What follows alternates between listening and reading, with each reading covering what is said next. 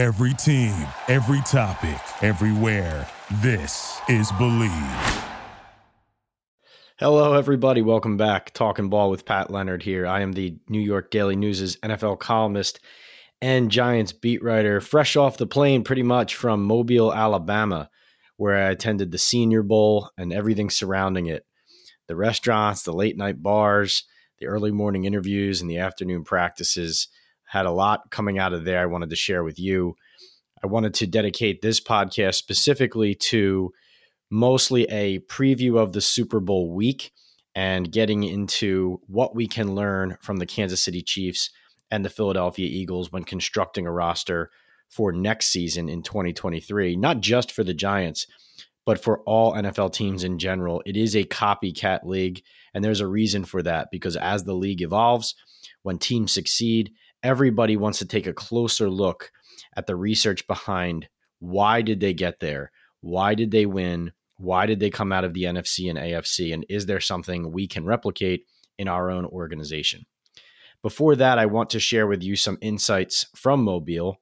It's a great opportunity to go down there at the University of South Alabama and see these players up close and personal. Now, I'm not Dave Gettleman making a judgment off of uh, three drives or three practices that a player had, but there are guys who stood out to me um, when I look at different positions, especially where the Giants were looking, who I'm going to keep an eye on throughout the offseason. And I wanted to share with you. And this isn't just for the Giants.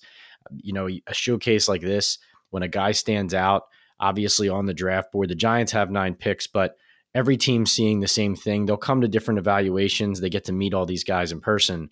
But um, you know, if a guy's stock rises at one of these showcases, sometimes teams pound the table in disgust because they might already have a great idea or high opinion of a player and they'll be hoping say that he drops to the fourth or fifth round and if he has a great senior bowl and a good combine he could elevate himself into the third and now he's out of the value that the team had him graded and you can't get him so uh, that can be a catch 22. But here are some names I wanted you to keep an eye on as we go through the process here. At wide receiver, where Joe Schoen, the Giants general manager, was spending a lot of time uh, at the first practice down there, standing close and watching them snap to snap.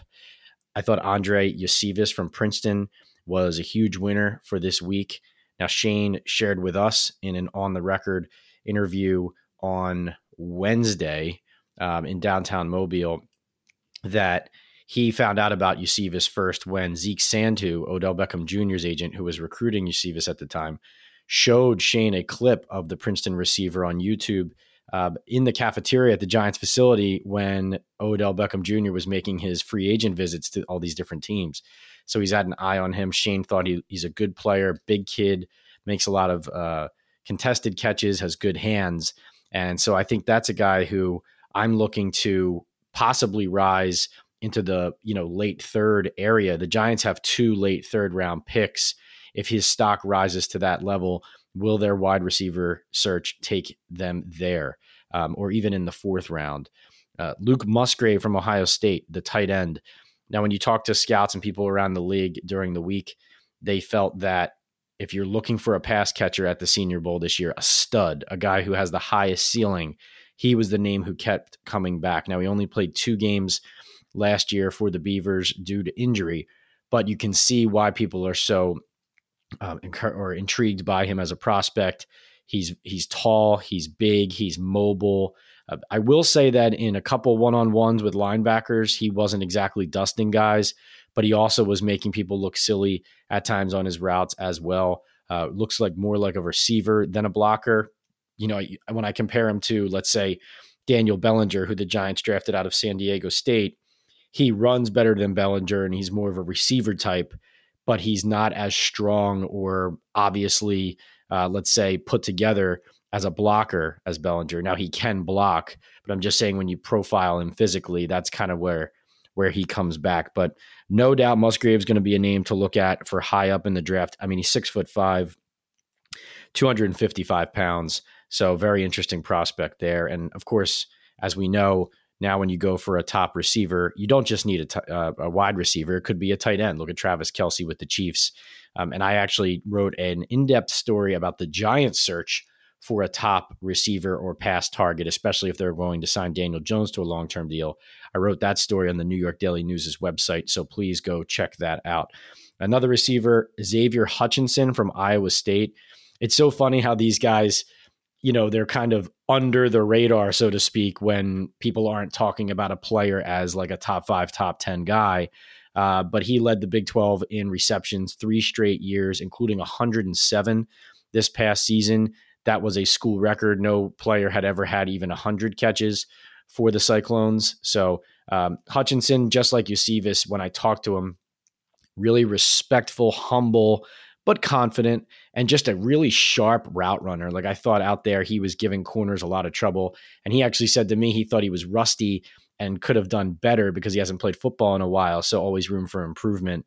You know, the Giants always say smart, tough, dependable, the players they're looking for um, for example, here in New York. And I looked at him as I was interviewing him and then out on the field, and he strikes me as a guy who has talent and also has the demeanor and makeup that a team like the Giants would be looking for. Moving over to corner, another premium position, Julius Brents from Kansas State. This kid is not going to last on the draft board long. I mean, he looks like he will just blacken out the sky when a pass is coming in your direction. He is so long, so much length, so much height. Uh, let me get to his exact measurements here. He is six foot three, 202, but an incredible wingspan and also good enough in coverage where it didn't it didn't look to me when I was watching him like he just relies on his size. You know, it wasn't lazy with his footwork. Um, you know, I'm not an NFL scout, but I watch enough football where I can look at a guy and say, okay, I see the body types that teams really love.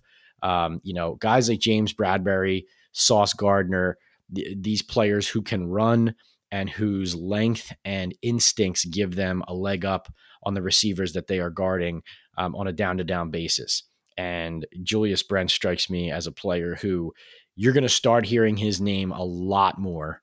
And by April, you're going to get sick of it. And you're going to say, why didn't I hear about him more in January or in December? Well, you're hearing about him now. Um, Big 12 corner, interesting. Tyrique Stevenson from Miami. So Hutchinson told me that he thought Stevenson, just from their first practice uh, from from the Hurricanes, was the most challenging corner to go against. He said he was really physical right off the line, and he was giving receivers some problems getting into their routes in the first place. And I think coming out of the Senior Bowl, now again, this is just seniors, but coming out of the Senior Bowl, he was a player that everybody going in thought was going to be one of the top players, and everybody coming out is going to feel that way as well at a position where every team always has a need, some more than others.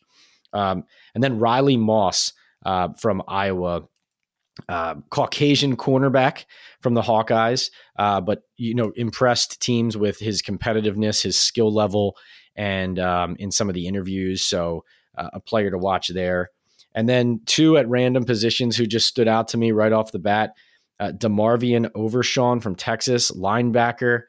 Boy, this kid, I mean, he looks like he could run forever. He's looked like the maybe the most athletic person on the field on either side of the ball.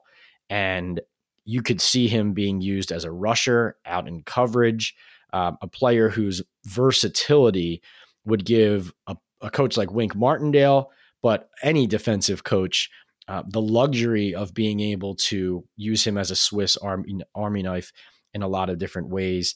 I think of him as you know a player who, if you had that NASCAR package, like you could have him on the field, and then just by realigning your personnel and not necessarily substituting, you could get three pass rushers down on the line or four quickly um, and more easily with a guy like Overshown on the field who can also drop and looks like he can run side to side as well. I'll be interested to see how again another big Big 12 player. Be interested to see how people think he fits in different defensive schemes as we get into the combine and the conversation ramps up and then how um, you know his his strength will translate and his instincts will translate to the NFL game but really looks to me like he looks the part and then another player who looks the part no doubt about it uh, Dawand Jones, the right tackle from Ohio State. I believe after the first practice, he did not practice the second day. Um, there was an injury question there, uh, but you know, you look at him from 200 yards away, and he stands out more than anybody else. One of those players who he's so large that when you see how um, fit and athletic his lower body is, it almost makes no sense. You know, you, you just haven't seen a human like that before. Um, Evan Neal, the Giants' right tackle, is one of those guys who such a physical specimen. You feel like I'm probably never going to meet anybody like this again. But Neal is big all the way down. Like if you saw him walking down the street and you only saw his lower leg, you would know you were about to see a guy who looks like he's seven feet tall. But Jones almost looks like a basketball player on his lower body, and then like a complete monster uh, left or right tackle up top. So a fascinating player there. Um, if he's healthy, I think you know obviously Paris Johnson, the left tackle from the Buckeyes, getting a ton of attention as well. But um, Ohio State's going to have a lot of players drafted for good reason, and this is a kid to watch as well. I think Antwan Staley from the Daily News had mentioned that he would be a great fit for the Jets and somebody they're keeping an eye on. And now, want to tell, tell you guys all about, as always, Bet Online. Bet Online remains your number one source for all your sports betting this season. Everything from NFL playoffs to pro and college basketball, UFC, MMA, and more. You'll always find the latest odds, team matchup info, player news, and game trends at Bet Online. With live betting options, free contests, and live scores for almost any sport or game imaginable. Bet Online is truly the fastest and easiest way to bet all your favorite leagues and events. Head to the website today or use your mobile device to join and receive your 50% welcome bonus with your first deposit. Make sure to use promo code BLEAV, that's all caps B L E A V, to receive your rewards. BetOnline.ag, where the game starts. And before I get into the Chiefs and Eagles, I want to tell you a little bit about some of the information I gleaned from that um, on the record interview we had with Joe Schoen down in Mobile, Alabama, and some of my takeaways or my analysis from the the limited general amount of things that Schoen did say. And what I would say is there's three main takeaways I have on the Giants right now. Now you can go to the Daily News website, and I have been unloading information, numbers, uh, contract negotiation um, analyses and there will be more coming in the Sunday Daily News tidbits that I gathered throughout the week, uh, talking to sources in the league. But I wanted to head on hit on three headers, Giants related, coming out of the Senior Bowl. Number one, Daniel Jones. Negotiations haven't started yet. Um, Joe Schoen's overriding message, it felt like, was listen, yes, we have some cap space, but regarding Saquon Barkley, regarding Daniel Jones, regarding all of these free agents, he wants to be able to continue to build the team. He's so realistic about what their whole roster looks like and what it needs that any major commitment to a player at a salary level that is higher than the way the Giants have valued that player and they value him within that position and the structure of their roster makeup, that will take away from the ability to upgrade inside linebacker, defensive line, corner, uh, maybe reinforcing safety, uh, running back, whatever you want to say.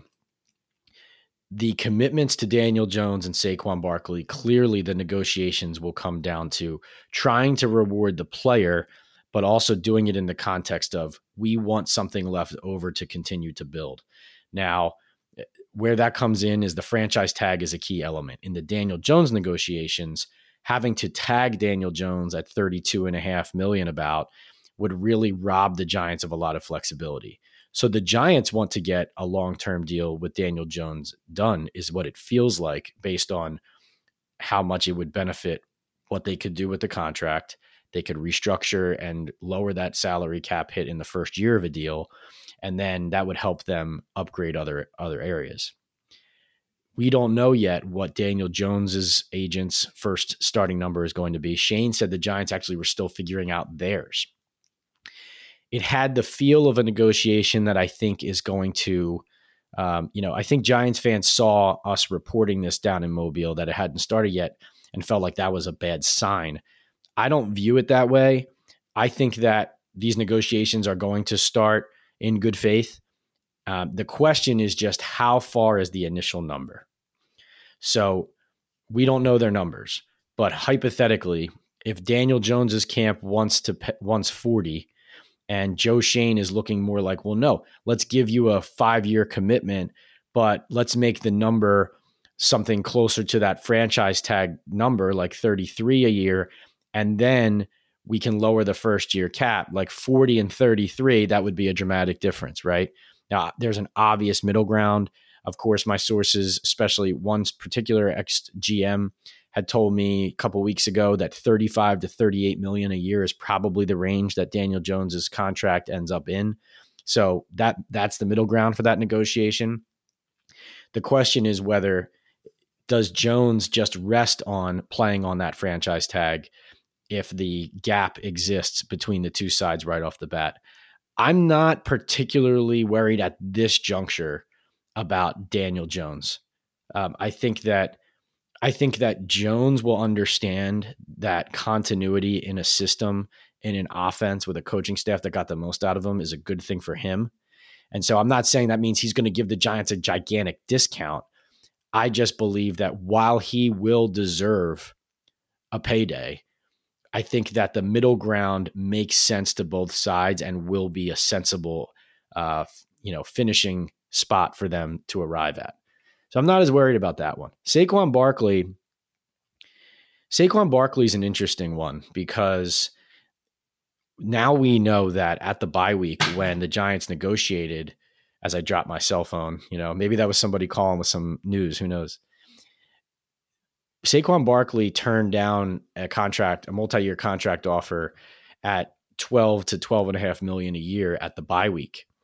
And when you're turning down a deal like that, you're looking at the only thing higher are the only two contracts higher for running backs average per year are Christian McCaffrey at 16 and Alvin Kamara in, in the 14 range.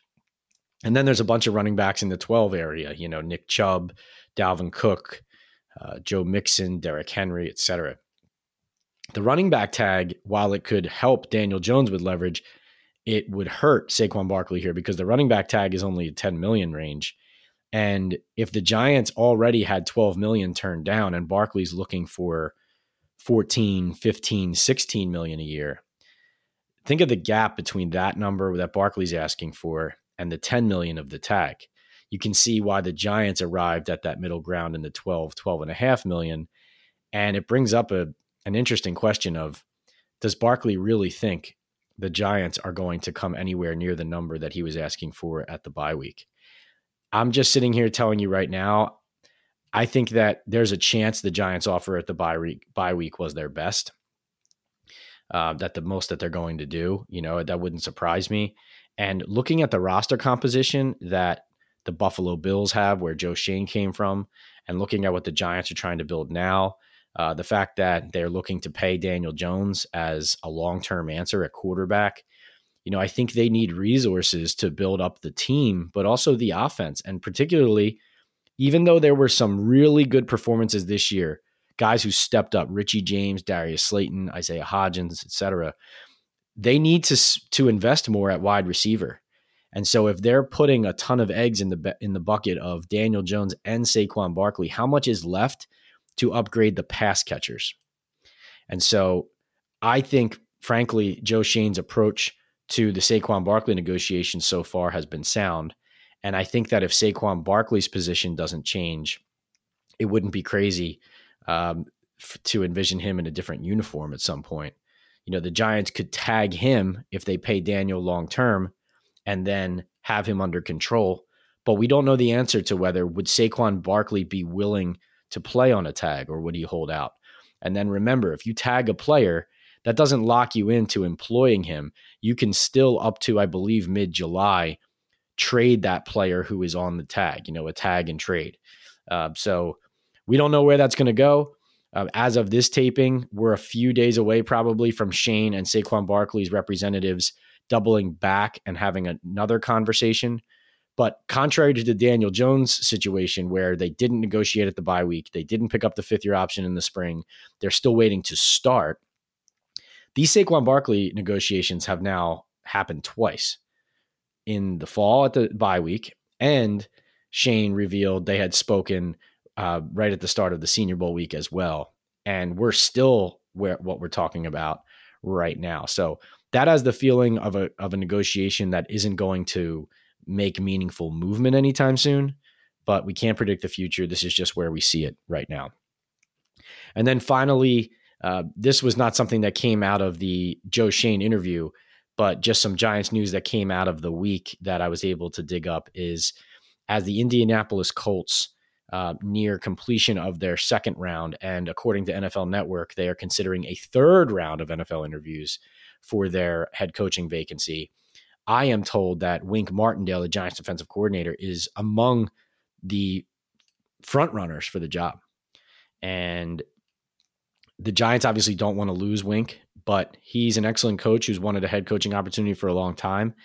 And we will see where this goes because I think these open positions, you know, the Cardinals and the Colts, you want to wrap up these processes. You want to be thorough, but you want to wrap them up in time to give your, if it's a new GM or a new head coach or both, you want to give them time to get their offseason rolling because we're already here, Senior Bowl. We're already in the thick of it. The combine is going to be right around the corner once the Super Bowl ends. Um, you know, you're going to get into free agency. You need to create that plan. So I think the Colts Wink Wink is definitely a front runner for the job as round two comes to an end. The question is how much longer are the Colts going to take here? If they say, okay, Wink and uh, you three other guys, you know, we're going to narrow our our uh, interview process from our eight or nine second rounders to four or five or three third rounders. And then we're going to stagger those interviews through the next week. And then after the Super Bowl, we're going to cut, you know, if it's taking that long, I don't know, frankly, talking to people in the league, wh- how that's going to affect the candidate pool because you'll have maybe some other guys interviewing for other jobs and taking other jobs, possibly. Um, a guy like Martindale as well with the Giants is knee deep down in Mobile at the Senior Bowl, helping them scout players and interview players for his defense and for the Giants team. And the Giants have have to create and move forward with their own plans as well. So, will the Giants step up to protect Martindale uh, with the Colts having so much interest? Will the Colts hire Wink, which I think is possible? Uh, will the fact that this process drags on more and more um, lead to candidates uh, no longer being candidates, or um, you know, will it negatively negatively impact Jim Irsay's candidate pool? Even though he clearly thinks that the longer it takes, the more thorough it looks, and Will they just do all of this for show and hire Jeff Saturday? That's always a question. But no, I, I would not be reporting. Um, this is just to be serious. I wouldn't be reporting that Wink Martindale was a front runner for the job if there wasn't a significant possibility he could get it. Um, but we will see where that goes. And now step over to the Super Bowl. And just so you guys know, we're about, you know, 23 minutes into this. We're going to run a few more minutes here and you know, trying trying something new here at uh, Talking Ball, where we've been doing one episode a week. And I think what I'm going to try to do is break it up into two episodes, let's say a week, where maybe I do one 20 to 30 minute episode at the start of a week. And you know, I give you maybe immediate takeaways from the previous weekend. We go over some key storylines. I give you some news and some tidbits. And then we come back later in the week, hopefully, with a second episode that's 20 or 30 minutes where we have our guests. So it ends up being the same format, but maybe break it up a little bit so we have a little bit more content spread out throughout the week. And then also, um, you know, can bring you the the betting lines. We can bring you our special guests and we can bring you our analysis and we can do it at different parts of the week um, you know so we can stay engaged with you here on Bleav. Um, but before before we get to uh, any further any the any further than that i want to tell you about the giants and the, the the the giants the eagles and the chiefs and why what we can learn from these two teams five lessons. Here they are five lessons that you can learn from the Eagles and the Chiefs. If you're another NFL GM, if you're another NFL head coach, if you're looking at these teams and saying, How can I get there? How can I be next? This is what the Eagles and the Chiefs have done so well that teams can replicate. Number one is never get complacent at quarterback. It's easy to forget now because Mahomes is so great and Jalen Hurts is playing at such a high level it's easy to forget the criticisms levied against these franchises for the decisions they were making or just just the questions and curiosities even if it wasn't criticism. But alex smith was playing at an extremely high level for kansas city when andy reid and brett veach traded up all the way to number 10 overall to take patrick mahomes in 2017 and then carson wentz you know they had just paid him. They had just given him a four-year 128 million dollar extension in uh, you know, prior, I think it was in 2019. And then in 2020, Howie Roseman drafts Jalen Hurts, 53rd overall in the second round. The message is this if you're another team's general manager, if you have a good quarterback, you should still be searching for a great quarterback. That's the message. And, you know, a team like the Giants can learn from that. They like Daniel Jones, they want to commit to Daniel Jones. But if a player does not prove to you year in and year out that he can take can, that he can ascend to that great level with the Joe Burrows and the um, you know uh, Patrick Mahomes and where Jalen Hurts is this year, and that other players have the potential to get to, you know, the Josh Allen's, the Justin Herberts, etc.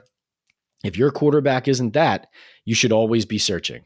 So you should always be reevaluating. So you have some teams like the New York Jets who are desperate for a quarterback and know that they need a, just a good one. They don't even have a good one. But then you have a team like the Giants who has a good one, but that doesn't mean you don't continue to evaluate Daniel Jones even if you pay him. Because as the Chiefs and the Eagles have shown, good is good. Great is what gets you here and what wins you Super Bowls, championships, divisions, conferences. So that's number one. Number two is it starts and finishes with the lines. Upgrade and reinforce your offensive and defensive lines the Eagles are here because their offensive and defensive lines are both arguably the best in football. Um, and they've done it in different ways. I mean, you know, they drafted Landon Dickerson, they drafted Jason Kelce way back when, uh, they drafted Lane Johnson, uh, they drafted Isaac Seumalo, they um, drafted Jordan Mailata. And think about Mailata, how unique of a situation that is. I mean, you know, you had the Giants with Roy Mbaeteka signing him in the international development program. Everybody's now trying to replicate what Howie Roseman and the Eagles did there, but will they be able to? That's another question. But all five starting offensive linemen for the Eagles being draft picks is really something else. And then think about this the Eagles' pass rush was already strong going into this year. They already had good players, they already had established players Fletcher Cox, Brandon Graham. Um, but the fact that they not only went and signed Haason Reddick in free agency, then they draft Jordan Davis out of Georgia on the interior.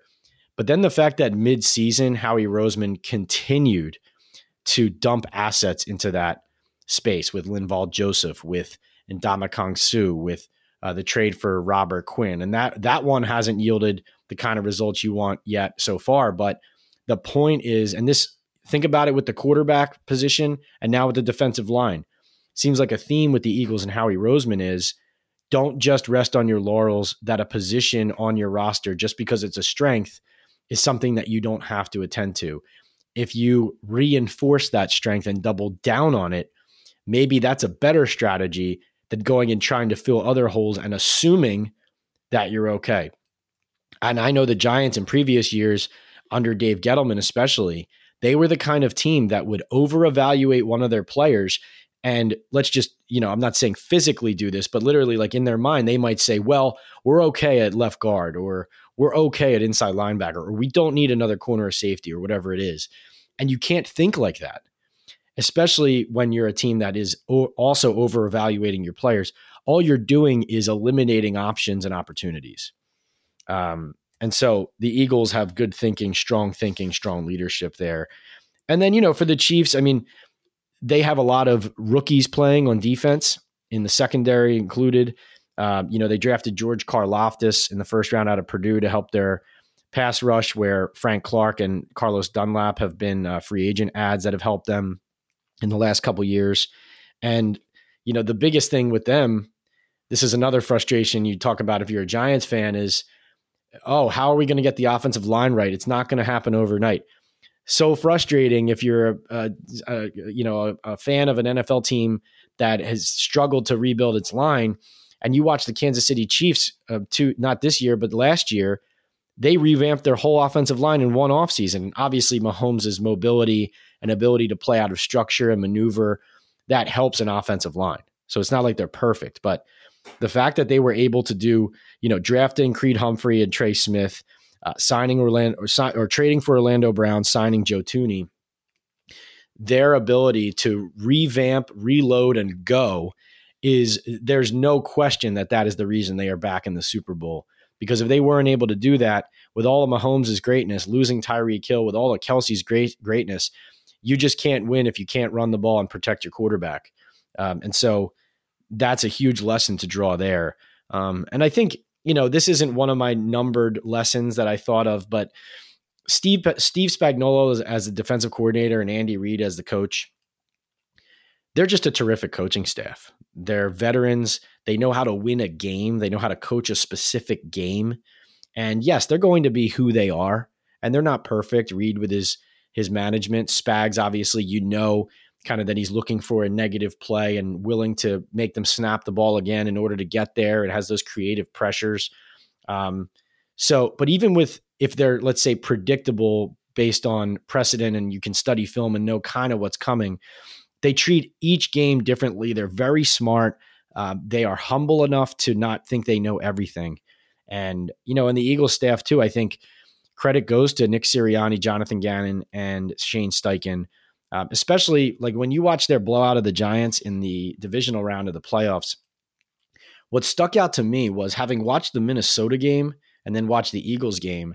I know the Eagles have a better roster than the Vikings. I know that. It's not, you know, I'm not questioning that. But the Eagles literally attacked all of the areas where the Giants were worst or where there was the biggest gap between the Eagles and the Giants. Like it was really smart game planning. Kevin O'Connell with the Vikings is throwing the ball on third and short. The Eagles are running the ball until the Giants can stop it, and they can't.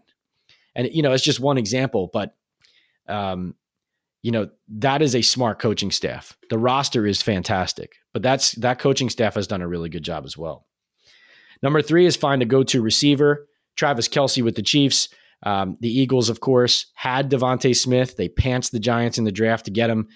But then, even with Smith and even with Hurts playing well, they are smart enough and opportunistic enough, done their homework enough to then go and pounce on that AJ Brown trade, which really I think is um, has emerged, and I, I think people knew at the time it might be, but really has emerged as possibly the trade of the year.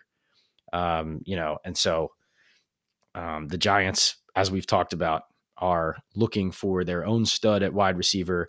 Um, but you know, the Justin Jeffersons, the Davante Adams, the Tyreek Hills. these guys are few and far between. So just saying go get one, it's not that easy, especially when a draft like this year is not loaded with guys who are just obvious plug and play stars.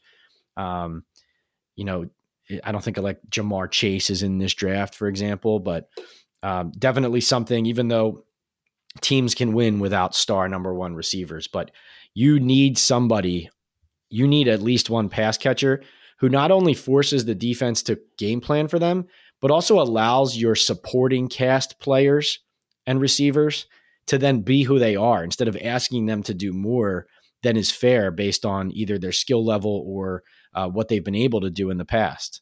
Because you want to keep people healthy and you want to put them in the right spots. Number four is be careful about paying your running backs. Why pay a running back when the Chiefs? So the Chiefs, Isaiah Pacheco, Jerick McKinnon, and the Eagles, Miles Sanders and Kenny Gainwell. All together, those four running backs, their cap cost this year for those two teams combined is 4.3 million. And as we talked about, Saquon Barkley turned down 12 to 12 and a half million a year in the fall. The way the Giants are trying to build, the way that the NFL is now as far as teams winning mostly through the pass and mobile quarterbacks and mobile quarterbacks, um, running game actually did come back a little bit this year. Uh, the teams with uh, quarterback running abilities and stronger offensive lines were able to take advantage of these smaller defenses. So it's not just a passing league, but I think we've seen enough evidence. And I think this is an old argument by now, but you look at the Eagles running game, because of what Hurts gives you with his legs and his arm, and then because of their strength of their offensive line, their running backs are all still talented. It's not like these, these aren't bad players. These are very good players. Sanders, Gainwell, Boston Scott, but they can create a running game around players that aren't on mega contracts. Pacheco, you know, out of Rutgers, a guy no one paid attention to in last year's draft. Uh, look at what this guy does. He runs like every play is his last. Um, you know, good coaching, of course, but again, rebuild offensive line. And Jerick McKinnon, used situationally, used as a pass catcher, used in the red zone. You can have a talented player on a reasonable contract who plays a significant role for you at that position. So, should the Giants pay Barkley? You can answer that for yourself, but I think that that is a good example of why it seems like Joe Schoen and the Giants have a different position than Barkley's people. And then finally, know who you are. Um, you know, you look look around the league. Who knew who they were this season? I think the Eagles knew who they were. I think the Chiefs who knew they were, and that means, let's say you see a trade that could help your team, but well, if I'm if I'm mortgaging assets, if I'm mortgaging assets right now for this player, can I win right now? Is that the right thing to do, or is my team still in some sort of building mode? You know, acquisitions are great, improving your roster is great, but you need to understand where's the window. Uh, is it time to go for it, or is it time to sit back? And then even in the Eagles' case, even while they've been going for it, they've still been smartly reinforcing depth on the cheap or getting assets back in return. The way Howie Roseman acquired that New Orleans Saints first round pick. So now the Eagles are, I think it's their 10th overall pick that they own from New Orleans uh, going back to last year's draft when they had three first and only used one. You know, that is just smart management. But, um, you know, the Dallas Cowboys um, is a team that I think struggles, kind of sits on the fence a little bit of who are we, has expectations that they are going to win it all when maybe the team's not there yet. Um, you know, I think the New Orleans Saints are a good example of a team that going into this year thought they were still there and were not.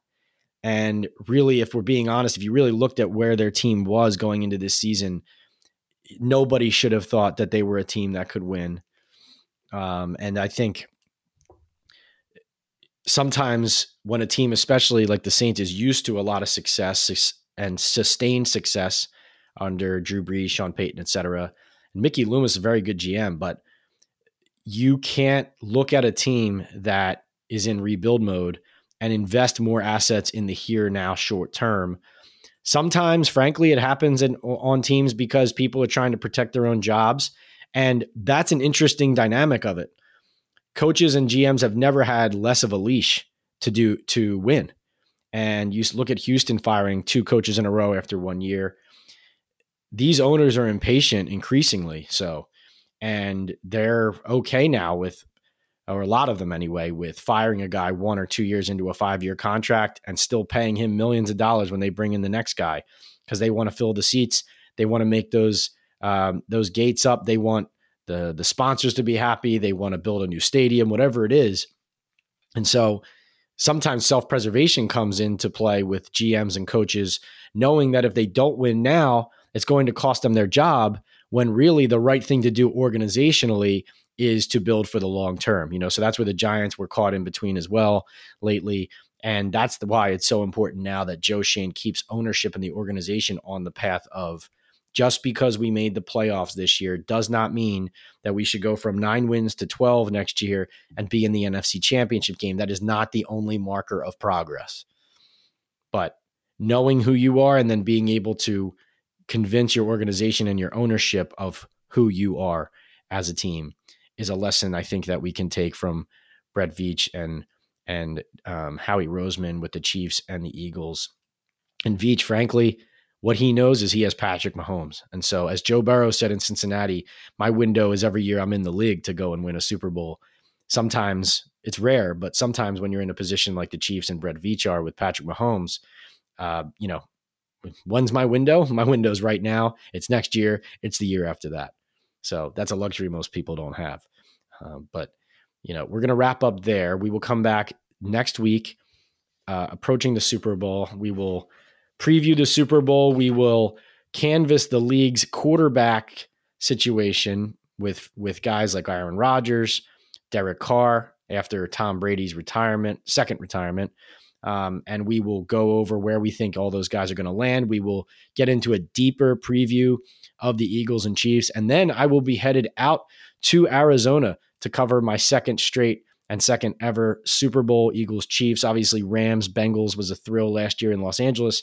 So I'm excited to go out to Phoenix and cover the game in Glendale on Super Bowl Sunday. I will be on Instagram, Twitter, TikTok, everything, bringing you um, content from the desert as always. Uh, please rate, review, subscribe our podcast here as always. I really appreciate everybody's support. We've had a great start to 2023. We're going to keep it rolling here on the Bleav Network on Talkin' Ball with Pat Leonard. So thank you so much for listening as always, and we'll see you next time. Thank you for listening to Bleav. You can show support to your host by subscribing to the show and giving us a five star rating on your preferred platform. Check us out at Bleav.com and search for B L E A V on YouTube.